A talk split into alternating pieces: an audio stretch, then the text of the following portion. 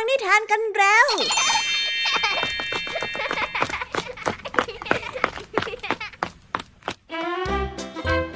สวัสดีค่ะน้องๆ ยินดีต้อนรับเข้าสู่ชั่วโมงแห่งนิทานกับรายการคิสอา สำหรับวันนี้เนี่ยพี่ยามีและกองทัพนิทานหันษาเตรียมพร้อมที่จะพาน้องๆไปตะลุยโลกแห่งจินตนาการที่เต็มไปด้วยความสนุกสนานและข้อคิดต่างๆ มากมายกันแล้วเอาละค่ะไปตะลุยโลกแห่งนิทานกันเลยกลับมาพบกันอีกเช่นเคยนะคะ ในชั่วโมงแห่งนิทานกับวันสบายๆแบบนี้เอาละค่ะ ไปรับฟังไฮไลท์นิทานกันก่อนเลยค่ะว่า วันนี้พี่ยามีมีนิทานอะไรมาฝากกันบ้าง เริ่มต้นกันที่นิทานเรื่องแรก ซึ่งเป็นเรื่องราวการทวงคืนความสงบสุขของเหล่ากา เมื่อมีงูตัวหนึ่งเลื้อยเข้าไปขโมยกินลูกกาทุกวันฝ่ายกาจึงต้องหาวิธีในการแก้ปัญหานี้อย่างเด็ดขาด ถึงแม้ว่าตัวเองจะเป็นฝ่ายที่มีพละกำลังและอำนาจน้อยกว่าก็ตาม ไม่รู้เหมือนกันนะคะ ว่าผลจะออกมาเป็นยังไง ไว้ไปเฉลยพร้อมกันในนิทานที่มีชื่อเรื่องว่า กาเอาคืนกันเลยนะคะ นิทานในเรื่องที่สองเป็นเรื่องของวังวนของเรื่องราวที่เกิดขึ้นจากความคิด ที่หวังจะเอาแต่สะดวกสบาย จนลืมนึกถึงผลที่ตามมา เมื่อชาวนาได้นำสัตว์หลายชนิดมาปล่อยที่ดินของตัวเอง และสัตว์เหล่านั้นก็สร้างปัญหาให้กับพวกเขาในภายหลัง จนเกิดเหตุสะเทือนใจขึ้นโอ้โหได้กลิ่นแห่งความดราม่าของนิทานเรื่องนี้เลยล่ะค่ะ ไว้ไปติดตามเรื่องราวสุดดราม่านี้ได้ในนิทานที่มีชื่อเรื่องว่า สวนข้าวโพดกันเลยค่ะ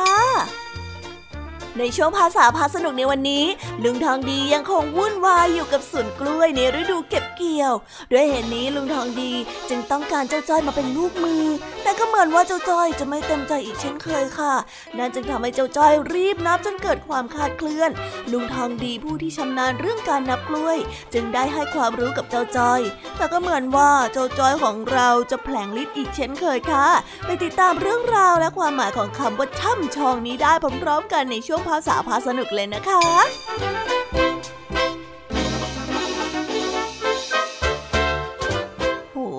นิทานทั้งหมดสนุกสนานไม่ซ้ำกันเลยทีเดียว น้องๆ พร้อมที่จะไปฟังนิทานกันแล้วหรือยังคะเอาละค่ะ ถ้าพร้อมแล้วเราไปรับฟังนิทานเรื่องแรกกันเลย กับนิทานที่มีชื่อเรื่องว่า กาเอาคืน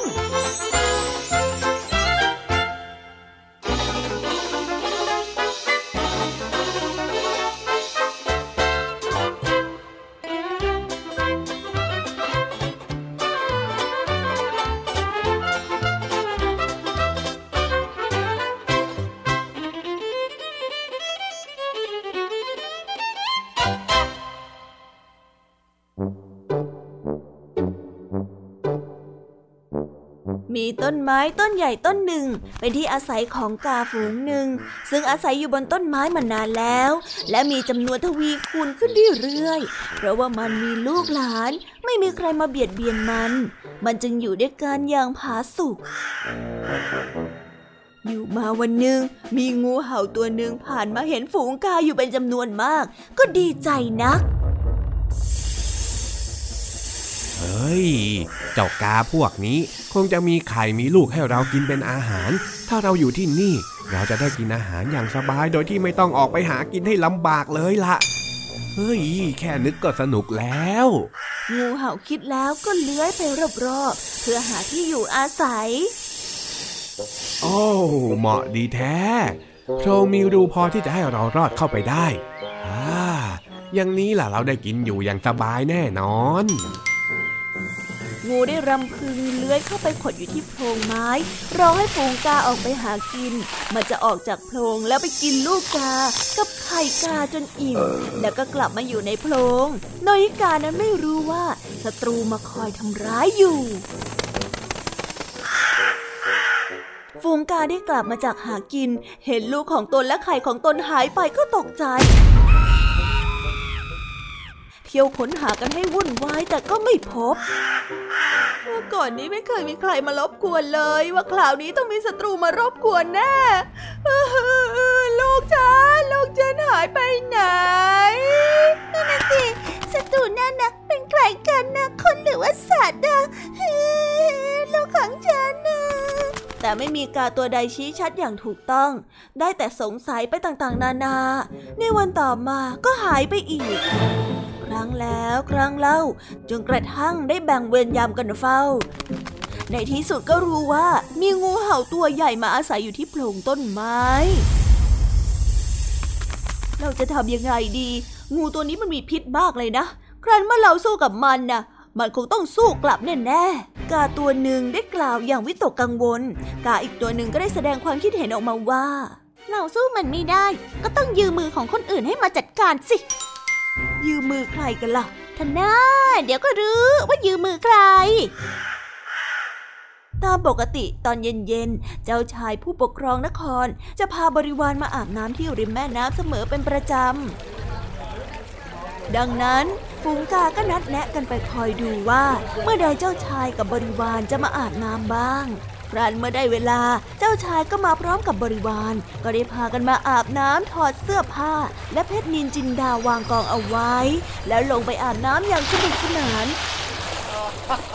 ไม่ได้คิดระแวงว่าจะเกิดอะไรขึ้นเหล่ากานั้นเมื่อได้สบโอกาสแล้วก็แอบเข้าไปจิกเสื้อผ้าและเพชรนินจินดา และเอาไปใส่ในโพรงต้นไม้ ในขณะนั้นงูเห่าก็ไม่อยู่ จึงเป็นโอกาสอันดีของกา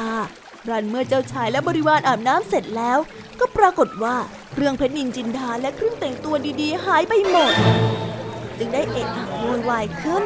มันจะหายไปได้ยังไงอะ แถวนี้ไม่มีขโมยเลยนะ ไปค้นหามาแล้วจับตัวมันมาลงโทษให้ได้ แล้วบริวารก็พากันค้นหา มีกาตัวหนึ่งร้องกากากา และกระโดดไปกระโดดมาอยู่แถวนั้น สงสัยว่าเจ้ากาตัวนี้จะรู้อะไรบางอย่าง เราตามไปดูดีกว่า ทหารคนหนึ่งได้พูดแล้วตามการ้องไป กาได้ร้องแล้วก็บินไปรอบๆจนกระทั่งมาอยู่อยู่ที่โคนต้นไม้ และกระโดดไปมารอบๆทหารจึงได้ติดตามกันไปเป็นกลุ่มๆ เออ มันไม่บินไปไหน มันกระโดดไปรอบๆต้นไม้ ข้าพเจ้าคิดว่าของทั้งหมดคงจะถูกขโมยมาที่นี่พะยะค่ะทหารได้ช่วยกันสังเกตให้ความเห็นแล้วก็ชวนกันเดินเข้าไป ในขณะนั้นงูเห่าตัวนั้นก็กลับมาที่โพรงพอดี ทหารเหล่านั้นจึงได้เข้าไปใกล้ และแอบมองดูว่าที่โพรงนั้นมีอะไรอยู่ แล้วก็ได้เห็นว่า งูเห่านอนทับเพชรนินจินดาและเครื่องแต่งกายอันมีค่า เฮ้ย อยู่นี่นี่ไง เจ้างูมันนอนทับอยู่เราจะต้องจัดการเจ้างูตัวนี้ถึงจะได้ของคืน เอาล่ะ จัดการมันเลย เมื่อรู้ว่าในโพรงมีงูเห่านอนทับของอยู่ ทหารคนหนึ่งก็ได้ใช้หอกแหลมๆทิ่มเข้าไปในโพรงหลายครั้ง จนถูกงูเข้าอย่างจัง จนมันเกิดความโมโห แล้วโผล่หัวออกมาจากโพรงแล้วทหารเหล่านั้นก็ได้ช่วยกันทุบหัวของมันจนงูนั้นเสียชีวิต แล้วก็ลากมันออกมา และเก็บเอาสิ่งของมีค่าออกมาได้ กาทั้งหลายก็ได้ส่งเสียงร้องด้วยความสุติยินดีเพราะว่าศัตรูของพวกมันได้เสียชีวิตไปแล้ว การเบียดเบียนผู้อื่น โดยที่คิดว่าผู้อื่นจะทำอะไรไม่ได้นั้น เป็นความเข้าใจผิด เพราะว่าศัตรูย่อมหาโอกาสทำร้ายเป็นการแก้แค้นเราได้เสมอ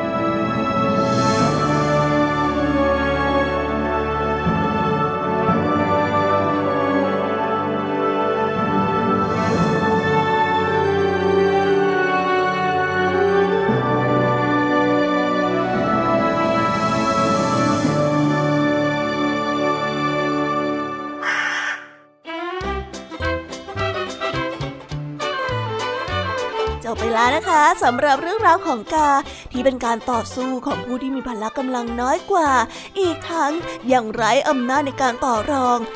จากนิทานเรื่องนี้ ก็มีแง่มุมหนึ่งที่ทำให้เราเห็นกลยุทธ์ของคนที่รู้ข้อจำกัดของตัวเอง ว่าควรสู้ต่อแบบไหน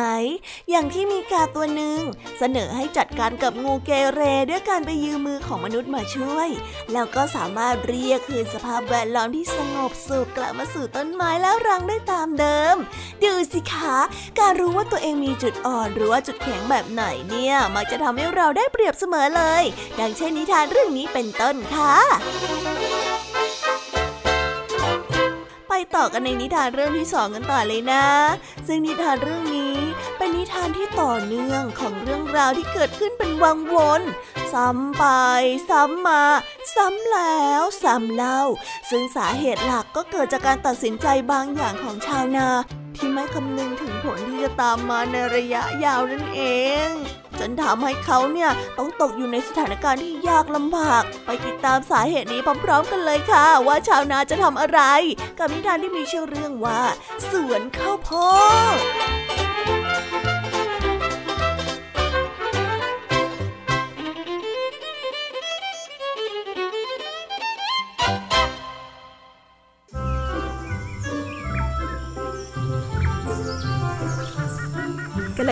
นึ่งนานมาแล้ว มีชายผู้หนึ่งมีที่ดินอยู่ประมาณสองไร่ ซึ่งเขาใช้ปลูกข้าวโพด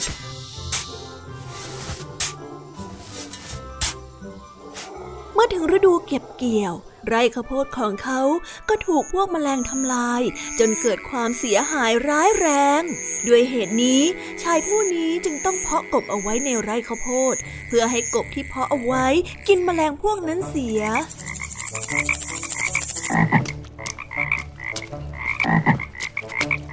ในไม่ช้าก็มีกบมากมาย จนเขาไม่สามารถเข้าไปในไร่ข้าวโพดของเขาได้ โดยที่ไม่ถูกรบกวนจากพวกกบ ชายผู้นั้นจึงตัดสินใจนำงูมาไว้ในไร่ข้าวโพดของเขา เพื่อให้งูเหล่านั้นจับกบกิน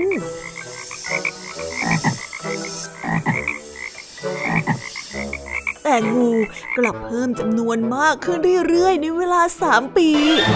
จนเขาต้องเลิกปลูกข้าวโพดไป เมื่อกบหมด ไร่ข้าวโพดก็ไม่ได้ปลูก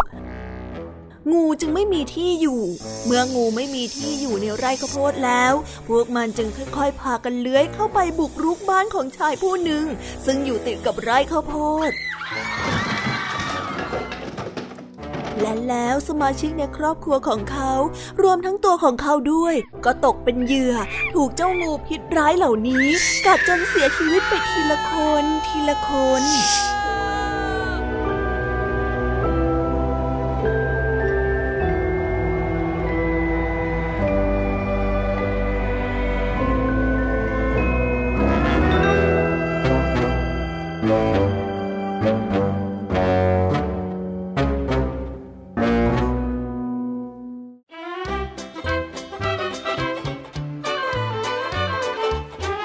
การแก้ปัญหาโดยการปัดผ่านไปที เหมือนกับชายผู้นี้เนี่ยที่นำสัตว์ที่อันตรายมากขึ้นเรื่อยๆ มาปล่อยในสวนในไร่จนเกิดเป็นระบบนิเวศที่ไม่สมดุลทำให้สัตว์เหล่านั้นมีชีวิตที่ไม่เป็นไปตามรูปแบบของธรรมชาติ และได้แพร่พันธุ์ลามไปถึงบ้านของเขาเลยทีเดียว นี่ถ้าหากว่าชายผู้นี้คิดหาวิธีที่เป็นมิตรต่อสิ่งแวดล้อม หรือว่าทำความเข้าใจกับธรรมชาติของแมลงในสวนของเขา ก็คงไม่ต้องมาเผชิญกับเรื่องราวแบบนี้ นะอืมน่าสงสารจริง ๆ เลย เสียชีวิตไปทั้งครอบครัวน่ะ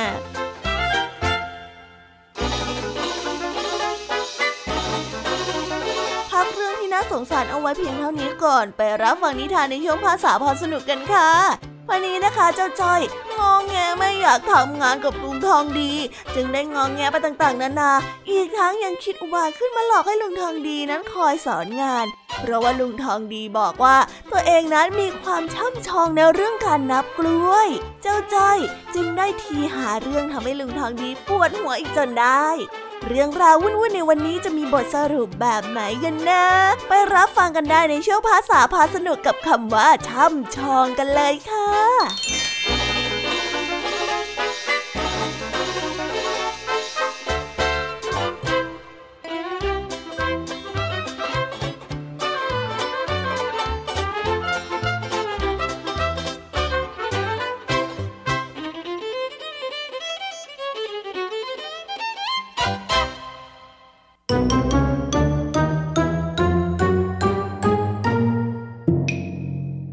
ษาพาสนุก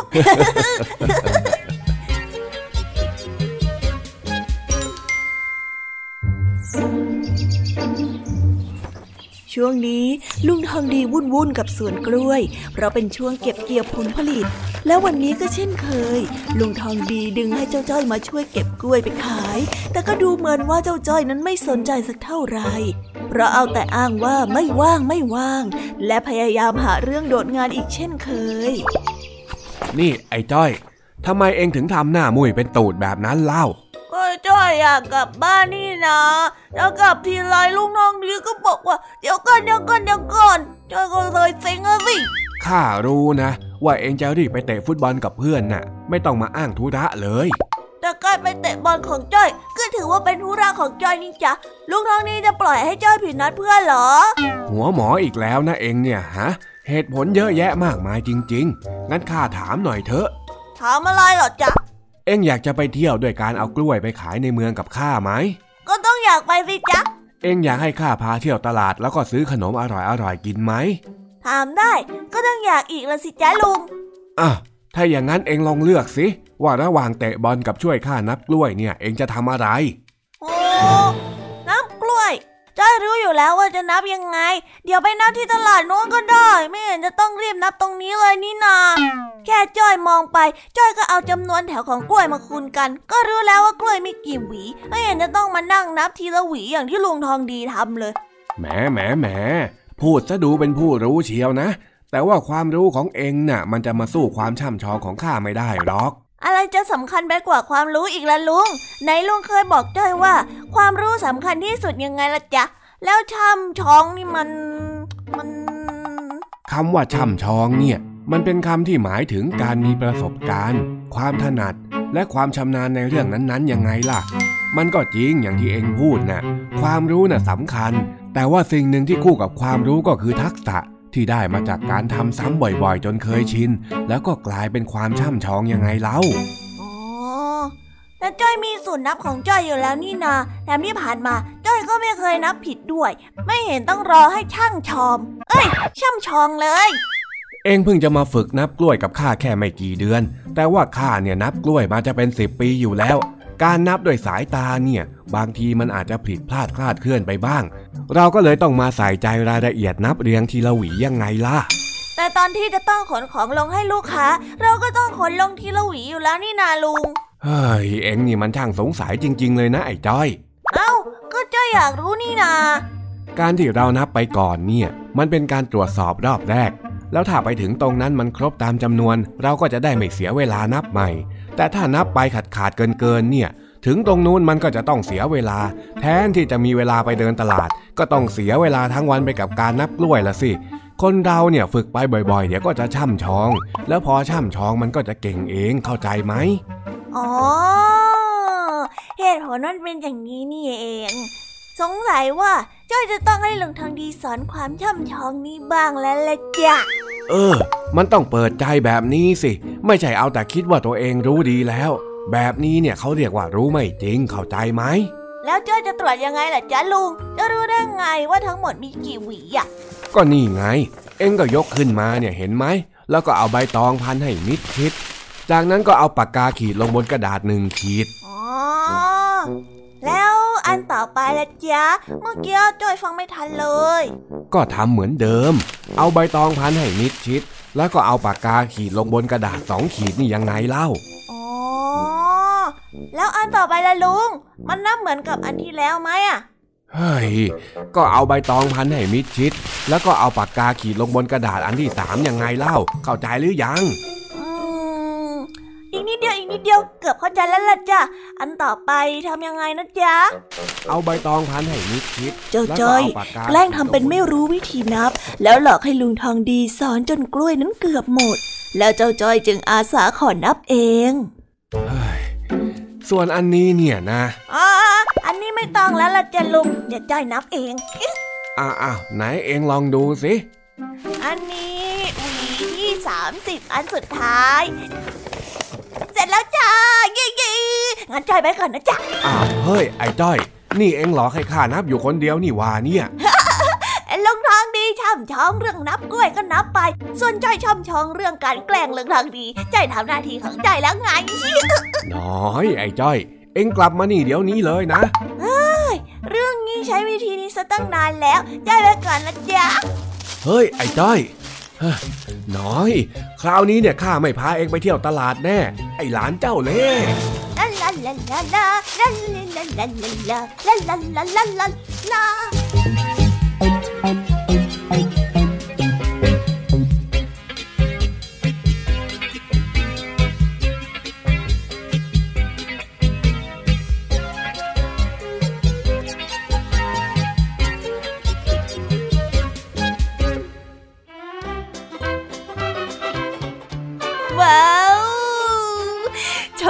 นะคะ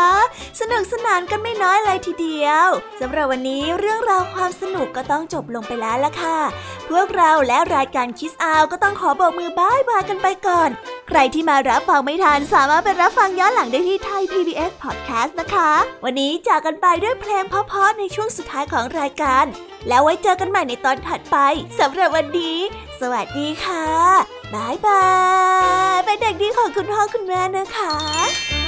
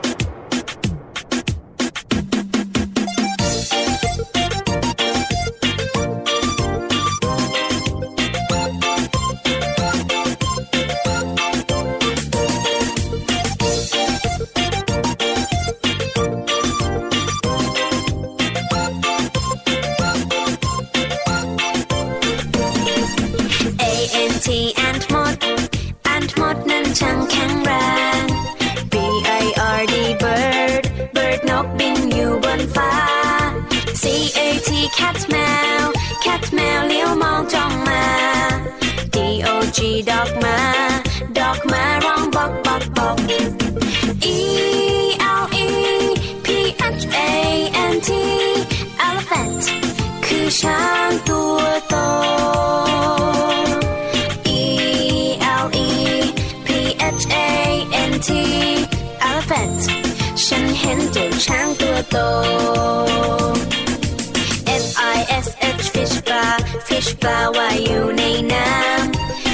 O A T กดแพะกดแพะชอบอยู่เชิงเขา H E N เห็นแม่ไก่ เห็นแม่ไก่กบไข่ในเล้า I N S E C T insect นั้นคือแมลง J E double L Y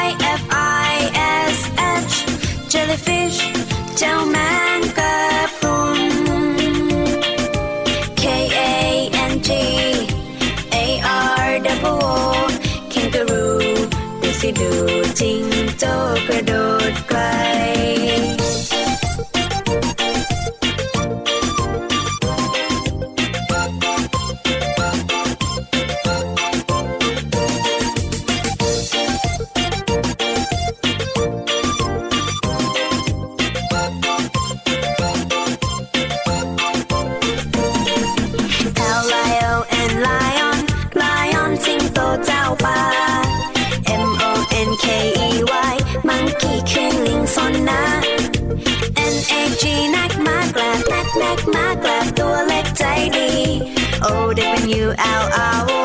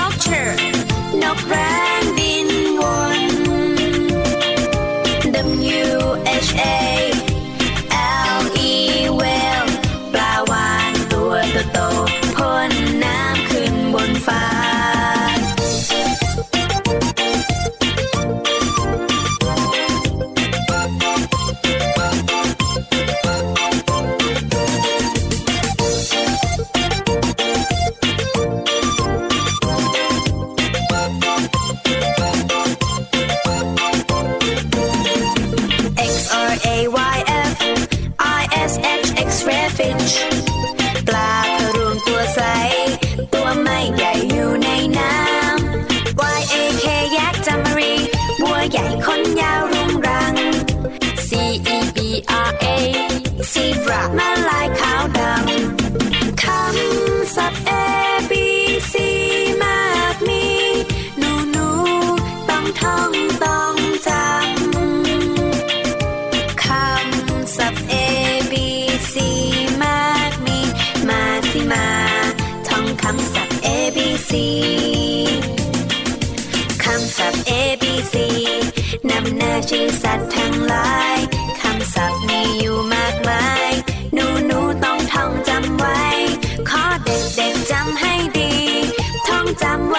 ขึ้นใจ ชื่อสัตว์ต่